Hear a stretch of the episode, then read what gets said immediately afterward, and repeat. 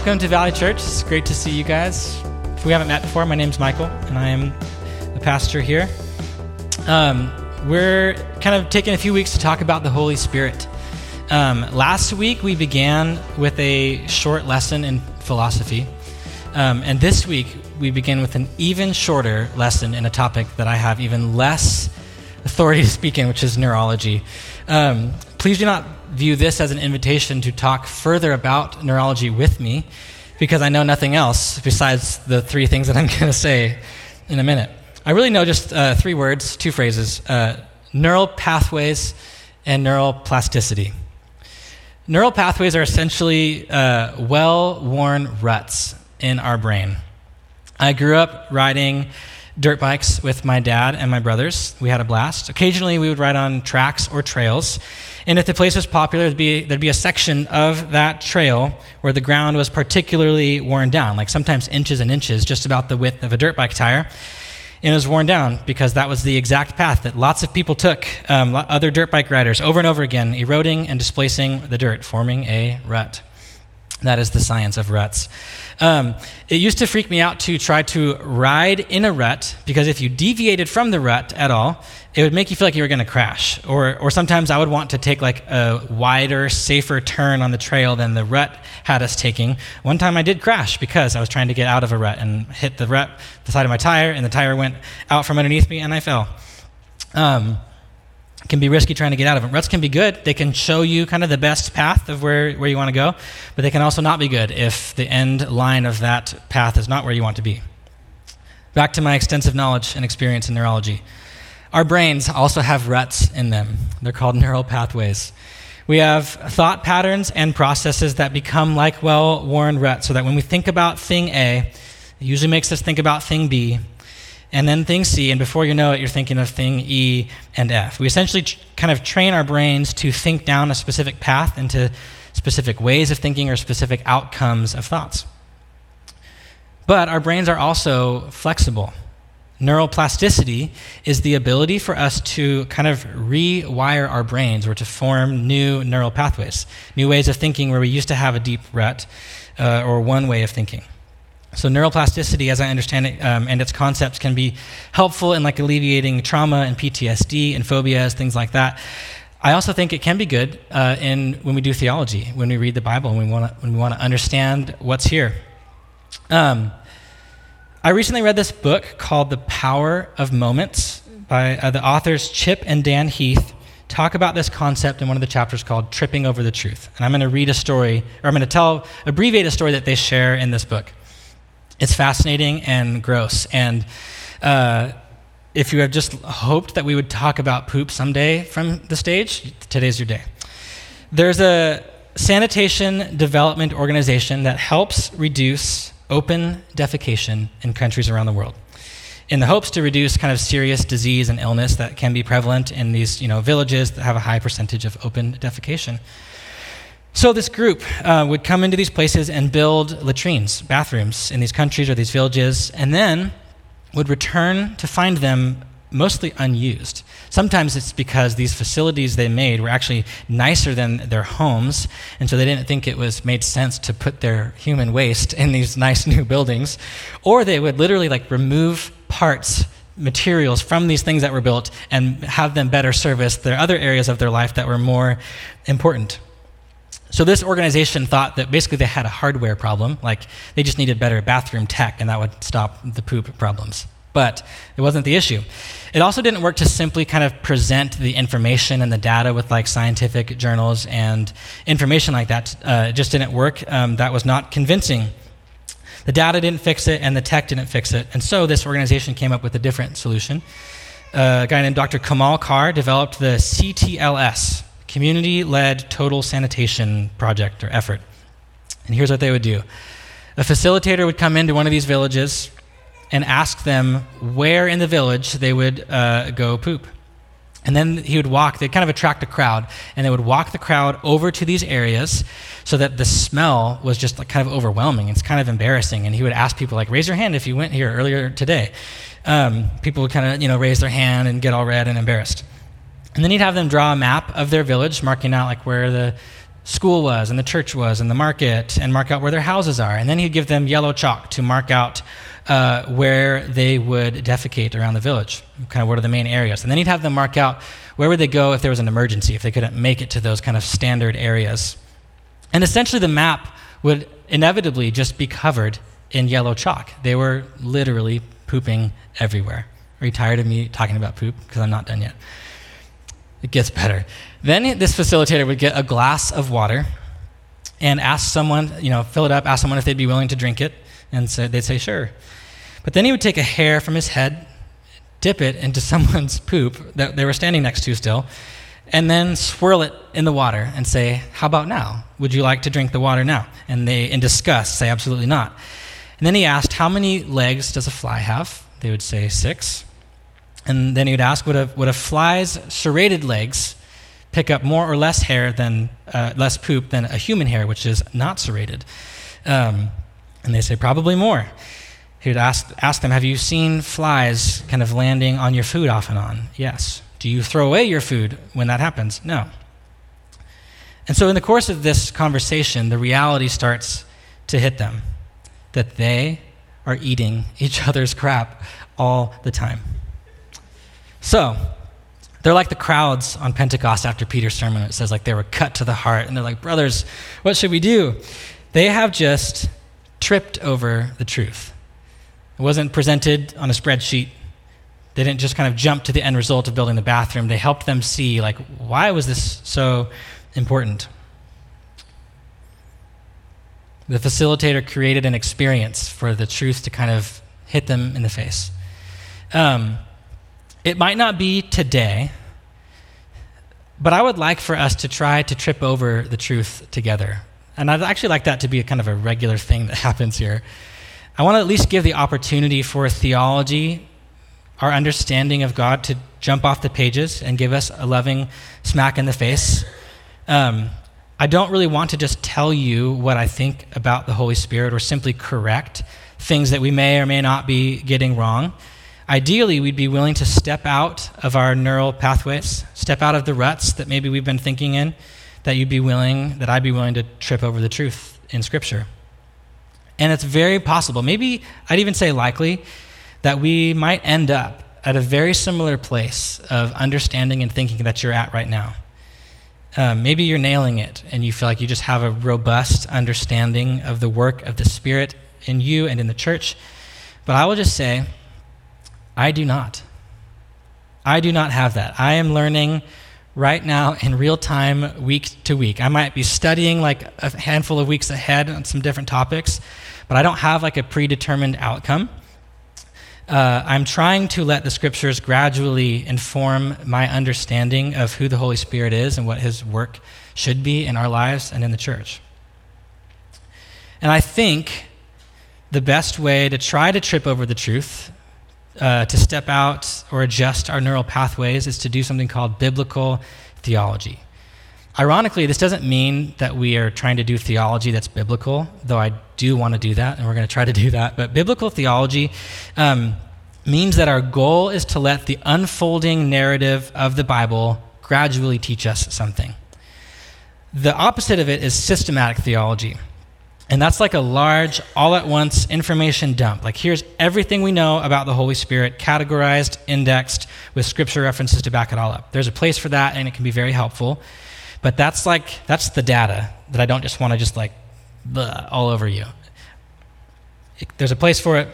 But biblical theology tries to limit what we know, to pretend that we don't know other things that are talked about later in the Bible, limit what we know now to what's been shared in Scripture so far, rather than reading back into the text the things about the Holy Spirit that are later revealed in the Bible. Another way of thinking about biblical theology is like I would call it narrative theology, which is just learning about God through the story, not a book on theology. I think that's our best shot at tripping over the truth or reworking some healthy pathways in our brain to understand and enjoy the work of the Spirit in us individually and in our church. Whether you know it or not, um, we have neural pathways when it comes to our understanding of God and our understanding of Scripture. You hear a word or a concept is brought up and the neurons fire and they send one signal to the next, and before you know it, you're kind of thinking along the same lines that you usually might. Example one I tell you we're going to do a series on spiritual disciplines. Maybe, maybe you've worn down a rut or a pathway of being disappointed in yourself for not being as disciplined as you'd like, or being the kind of Jesus follower that you think that you should be. So I say spiritual disciplines, and the neurons fire, and before you know it, you feel like a failure. Like I'm not reading my Bible very much, or I'm failing to take a Sabbath. I don't pray like I want to. Or maybe, uh, maybe I bring up the Old Testament, and your brain has kind of been trained to think about like God's. Um, like use of Israel in the conquest over the Canaanites and the violence that exists in the Old Testament. And maybe like you have friends that have left the church or abandoned their faith because of this or issues like it. And so I say Old Testament, and you're like, bam, bam, bam, that's where your brain goes. Or maybe I tell you we're going to do a series and talk about the Holy Spirit. What's the pathway? what do you start to fear? Or what do you get excited about? What do you hope for? Are you, are you worried that we're going to get weird? Are you hopeful that we might finally not be so stiff and spiritless?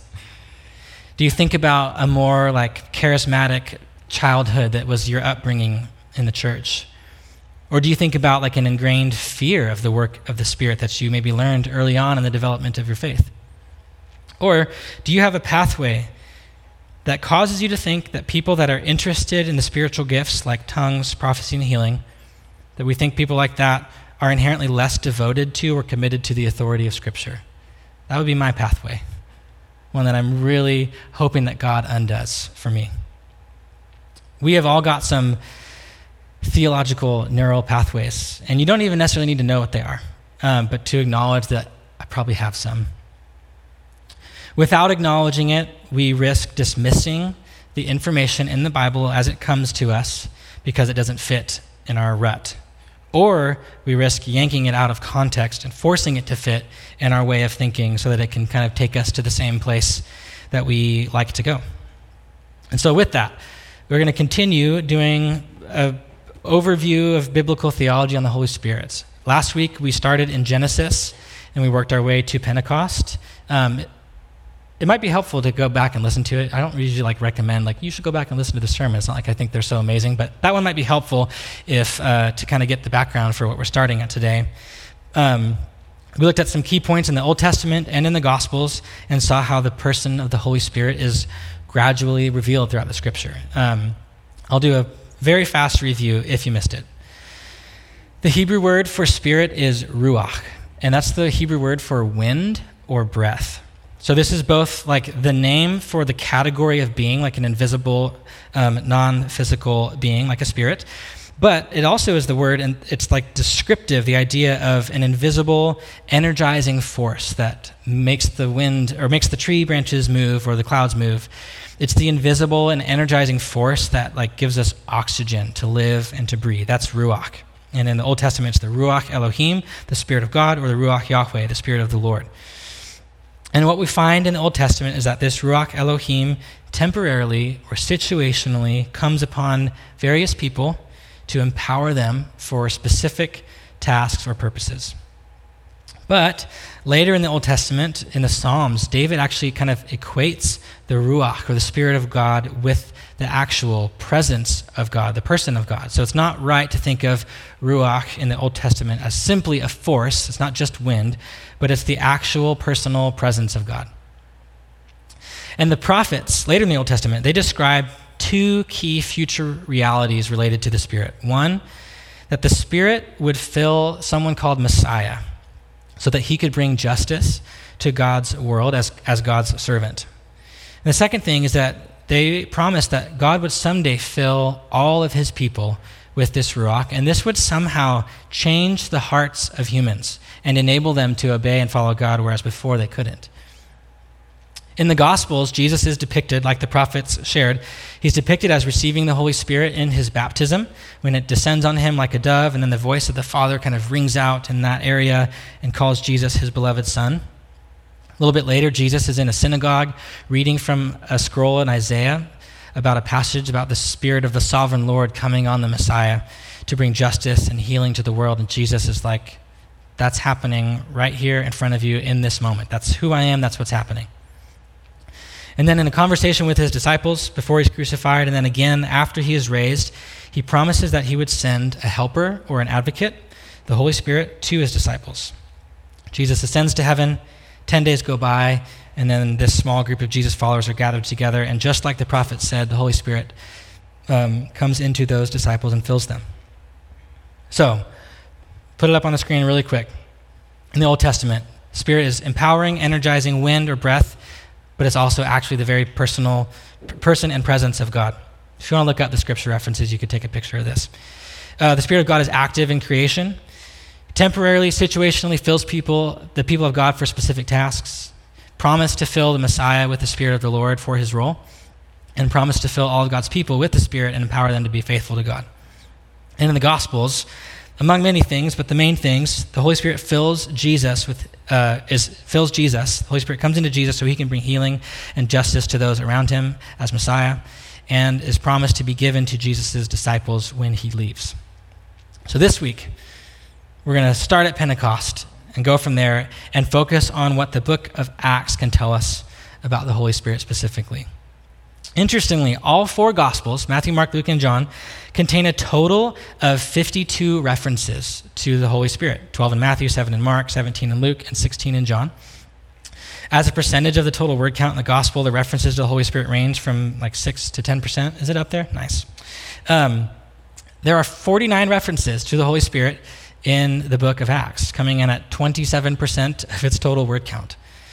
Um, this book, uh, A Biblical Theology of the Holy Spirit, that I've been reading, they say what in the Old Testament are occasional references to the Holy Spirit, and in the Gospels become more frequent references to the Holy Spirit's work in and through Jesus in the present and his followers in the future, have now, in the book of Acts, burst into full daylight and turned into a mighty crescendo of references to the Holy Spirit and his powerful work among the Jewish people and among the nations.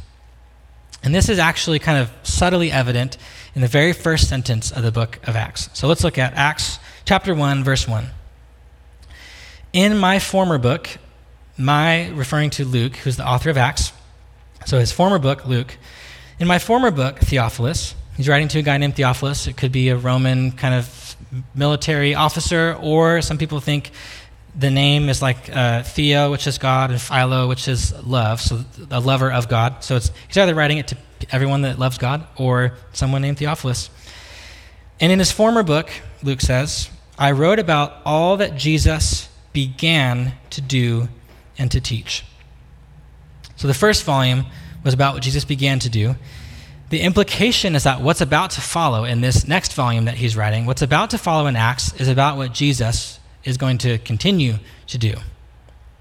But in eight short verses, Jesus will be taken up into the heavens, ascending to the throne. And so, how will this book of Acts be about what Jesus continues to do? The answer is that it will be the continued work of the Spirit of Jesus. Multiple scholars have suggested that in reality, the book of Acts could just as readily be called the Acts of the Holy Spirit rather than the Acts of the Apostles. For our purposes today, biblical theology, the very first story, actually, in this book um, of the Holy Spirit, I think sets the tone um, for what we're supposed to learn, what, what the book of Acts, kind of by itself, should teach us about the Holy Spirit. And it's not totally different from what the Holy Spirit's been doing in the Old Testament and in the Gospels, but it's unique and special. So let's look at verses 4 and 5. On one occasion, while he, Jesus, was eating with them, he gave them this command Do not leave Jerusalem, but wait for the gift my Father promised, which you have heard me speak about. For John baptized with water, but in a few days you will be baptized with the Holy Spirit. So Jesus instructs his disciples to wait in Jerusalem for the gift that he had promised back before he died, and then also now. Tells them to wait. And the promise is that they will be baptized in the Holy Spirit, to be fully immersed and soaked in the Spirit.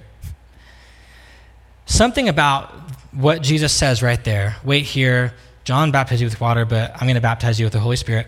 Something about them hearing that makes them ask this next question that they ask in verse 6. Then they gathered around him and asked him, Lord, are you at this time going to restore the kingdom to Israel? So they hear they're going to be baptized in the Holy Spirit, and they think, oh, it's go time. Let's do it. They ask Jesus, is now, finally, are you going to restore the kingdom of Israel to us? In other words, is this baptism of the Spirit going to be like what Gideon had, where the Spirit of the Lord rushed upon him and gave him like strength to judge Israel and strength to defend Israel from its enemies? Or the, is this going to be like when David received the Spirit to lead Israel? I think they might be asking, are we about are we receiving power to take our nation back? Over and over again in the Gospels, the disciples misunderstand Jesus' intentions and methods. If you heard like any of our teachings in Matthew, we probably talked about how they were misunderstanding what Jesus was doing as Messiah as he was launching the kingdom. They kept thinking that it was a military revolt or an overthrow, and he kept reminding them actually that he's going to lay down his life. But now, after he's died and risen, they hear about this baptism of the Spirit, and they're like, okay, now it's time. But Jesus responds in verse 7 and 8. It is not for you to know the times or dates the Father has set by his own authority, but you will receive power when the Holy Spirit comes on you. And you will be my witnesses in Jerusalem and in all Judea and Samaria and to the ends of the earth. So Jesus says it's not your place to know when that kind of restoration of the nation of Israel is going to happen, but you will receive a type of power when the Holy Spirit comes on you. And that power will not be to fight and revolt, but to be Jesus' witnesses in Jerusalem and also in the surrounding Judea area to their enemies in Samaria and to the ends of the known world. I think this is like a thesis statement of the book of Acts and sets the tone for what we should look for in the story. Um, the Holy Spirit filled the apostles with the Spirit, and He gave them the power not to take over their enemies, but to bring the message of Jesus to their enemies and to the whole world. Side note, fun fact the promise of being witnesses in Jerusalem, Judea, Samaria, the ends of the earth, paired with the next story that's coming in this book, which is the story of Pentecost and all these people hearing the praise of God in their own language. It is a reversal and a redemption of one of the most ancient stories in Scripture, and it's really cool. So just think about it, see if you can figure it out. Think about what's happening. People from all over the world are coming back to this central location uh, for Pentecost. They're hearing lots of different languages, but they're not confused. They're understanding. They're hearing, and what they're hearing is that Jesus is the risen Messiah. This is the reversal and the redemption of Babel, where the people of God were once scattered and divided by language and geography. They are now united in one place. They're given the Holy Spirit and then commissioned to go back out to the ends of the earth to scatter again in the power of the Spirit to bear witness to Jesus. It's kind of beautiful. When I was writing um, the first half, like the introduction, kind of foundational thoughts for this teaching, I had planned to, I don't know why I thought it was going to happen, to go through like just about every reference to the Holy Spirit in the book of Acts. And I was like, oh, there's like 50. That's probably not going to work. But I imagined we'd like take our time through all these references, just this beautiful, slow journey forming in this moment new pathways in our mind, you know? Maybe we'd trip over some truth together. but there are too many references. Uh, so, in this book on a biblical theology of the Holy Spirit, I've been reading, there's a chart, a very helpful chart that has every reference to the Holy Spirit condensed and one sentence that's kind of like a summary statement of what that passage is doing. Um, and I'm going to blast through it in like a minute if I can. If, as it's happening, you're like, what are we doing? Just later this week, just read through the book of Acts. Um, pause, I, just skim through it, like scan through the book of Acts for the word spirit or Holy Spirit, and then stop there and kind of look at what the context is, look at what's happening around it, and just see what happens. Um, but these are references with descriptions. We're not cheating. This isn't systematic theology. Don't worry. This is an in order list of the references to the Spirit in Acts. And I think it helps to paint an overview of what the Spirit is doing and what we can learn about Him in the book of Acts. So, chapter 1, verse 2, Jesus gave commands to the apostles through the Holy Spirit. Chapter 1, verse 4, Jesus tells believers to wait in Jerusalem for the promised Holy Spirit. 1 verse 5, Jesus baptized with water, but believers will soon be baptized with the Spirit. 1 8, Jesus' followers will receive power to be witnesses to the ends of the earth when the Holy Spirit comes upon them. Chapter 1, verse 16 talks about Scripture being uh, fulfilled, which the Holy Spirit spoke beforehand. Chapter 2, verse 4 believers are filled with the Holy Spirit who is poured out at Pentecost. Chapter 2, 17 and 18 is fulfillment of prophecy. In the last days, God will pour out his Spirit. This is from Joel chapter 2. Acts 2:33, the coming of the Holy Spirit proves that Jesus has been exalted to the Father's right hand. Chapter 2 verse 38, all who repent and believe receive the Holy Spirit. 3,000 believers added. Chapter 4 verses 8 and 10, Peter filled with the Holy Spirit defending a healing before the Sanhedrin. Chapter 4 verses 25 and 26, the Holy Spirit predicted opposition to the Lord's Messiah through David in Psalm 2. Chapter 4 verse 31, early Christians are filled with the Holy Spirit to speak God's word boldly. Chapter 5, verses 3 and 5 and 9. Ananias and Sapphira lie to the Holy Spirit, are struck dead, and there's great fear in this church. Acts 5:32 the Holy Spirit bears witness to Jesus along with early believers. Acts 6 3 administrators of the daily distribution to widows are to be full of the Spirit. Acts 6 5 verse 10 and chapter 7 55 and 59 talk about Stephen full of faith and of the Holy Spirit, becomes the first Christian martyr. Acts 7:51, the people of Israel have always resisted the Holy Spirit, per the Old Testament prophets. Chapter 8, Samaritans receive the Holy Spirit when Peter and John lay hands on them. Jerusalem, Judea, Samaria. Chapter 8, verses 19 and 20, the Spirit is not for sale, nor can his distribution be licensed. This is Peter talking to Simon. Chapter 829, the Spirit sends Philip to evangelize to an Ethiopian eunuch and carries him away to do that. Chapter 9, 17 and 18, Saul receives the Holy Spirit upon his conversion in Damascus. You guys doing okay? We're like just over halfway there. I'll do it even faster. It wasn't a joke. We really are only halfway there. I got lost. I shouldn't have, I shouldn't have talked to you. 931? Great. Church in Judea, Galilee, and Samaria. Thanks, Sam. Uh, in the help of the Holy Spirit, grew. Chapter 10, verses 19, the Holy Spirit directs Peter to go to Cornelius. Acts 10:38, God anointed Jesus of Nazareth with the Holy Spirit and power. 10:44 through 47, the Holy Spirit falls upon Cornelius and the believing members of his household. Acts 11:16, Peter recounts the Holy Spirit coming on Cornelius and remembers Jesus' words. 11:17 God gives the Spirit to all who believe, no one can resist. Acts 11:24 Barnabas is described as a good man, full of the Holy Spirit and of faith.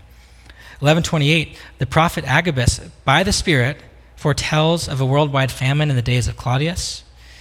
13:2 and 4 The Holy Spirit tells the church to set apart Barnabas and Paul for mission work.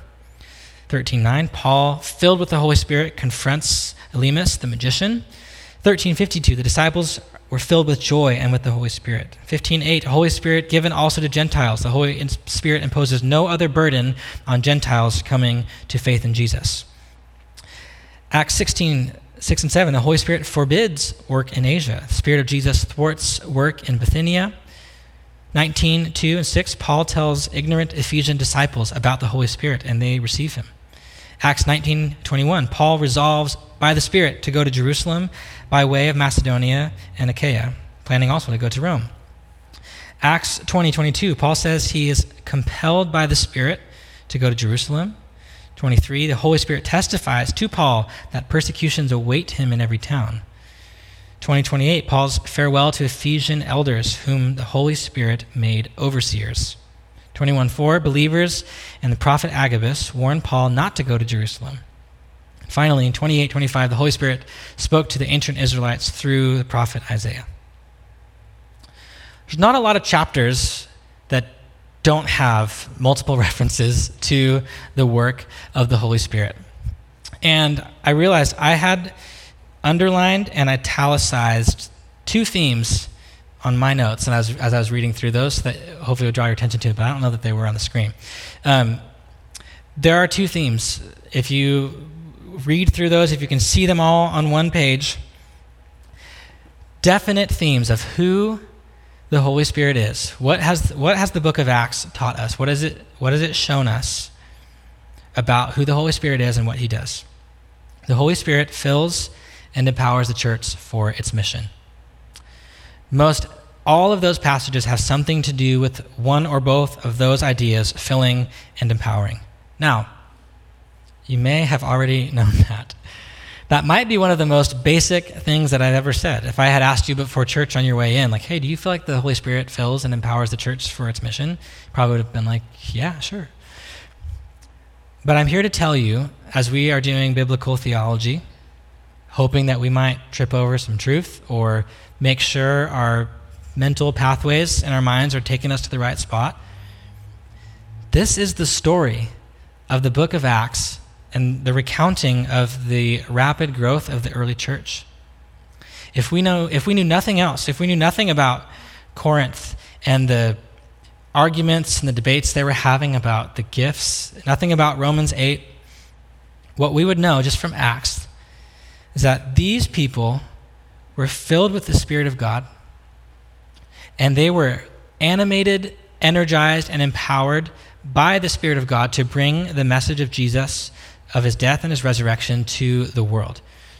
Not just, the, re- the references don't say this part, but it bears noting, not just with their words, but also with signs, wonders, miracles, healing, prophecy, and speaking in tongues. There was the message, and then in many cases, there was the demonstration of its truth with signs and wonders. And so I'll say a few short things about each of those the filling and the empowering. We're almost done. So, the first thing that we see in Acts is that the Holy Spirit fills or baptizes each and every person who says Jesus is Lord. There, there are some unique circumstances. If you know the book of Acts and, and saw the references to like Cornelius's house and the Samaritans, those are two like unique situations. But by and large, the evidence of Acts shows that the moment a person believes in Jesus, they are baptized in or filled with the Holy Spirit. This is one of those times where we remind ourselves that we're doing biblical theology. We don't know the rest of the Bible yet. We're just thinking about Acts. So if there was some other baptism experience where the Holy Spirit fell on a person in a special way for special ministry, I don't see it in Acts. I'm not saying it's not real at this point, I just don't see it here in Acts. The other thing to keep in mind is that in Acts, both baptism and filling, I think, are two ideas of expressing the same thing. To be filled with the Spirit is to be immersed, soaked by the presence of the Holy Spirit. Jesus used the phrase, I think, creatively, artistically, to say that he was going to baptize you with the Holy Spirit, kind of opposing to what John was doing, baptizing with water. But as Luke tells the story, and as we see the words of the apostles and the disciples, they use the phrase filled with the Spirit. I think these are two ways of expressing the same thing. The main point, though, is that this promise of the Spirit is universal. Literally, any and everyone who calls Jesus Lord is baptized or filled with the Spirit, and there are no exceptions. The second point is that the Holy Spirit fills people so that they can bear witness to Jesus. So the Holy Spirit empowers the church for its mission and directs it. The story of Acts is the apostles and disciples being filled, empowered, and directed by the Spirit to accomplish the mission that Jesus gave them at the beginning of Acts. We read it in verses 4 and 5. Uh, or 7 and 8, sorry, that they would receive power when the Spirit comes on them, and they would take the message, they'd be witnesses to Jesus in Jerusalem, Judea, Samaria, and to the ends of the earth. This is what happens throughout the book of Acts. Acts 2, 3,000 people in Jerusalem joining the church on day one. And then at the end, in Acts 28 31, it shows Paul in house arrest in Rome, which was like the end of the world to them. That was like the ultimate destination where the gospel could go. When they say the ends of the earth, we think like remote like the most remote place, but they were thinking like we are remote. The gospel needs to go to like the center of civilization, the center of the world. Um, and so it ends with Paul in house arrest in Rome, proclaiming the kingdom of God, teaching about the Lord Jesus Christ with boldness and without hindrance.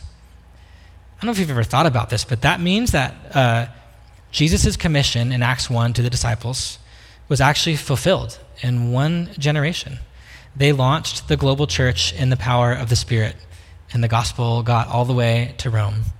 It's beautiful.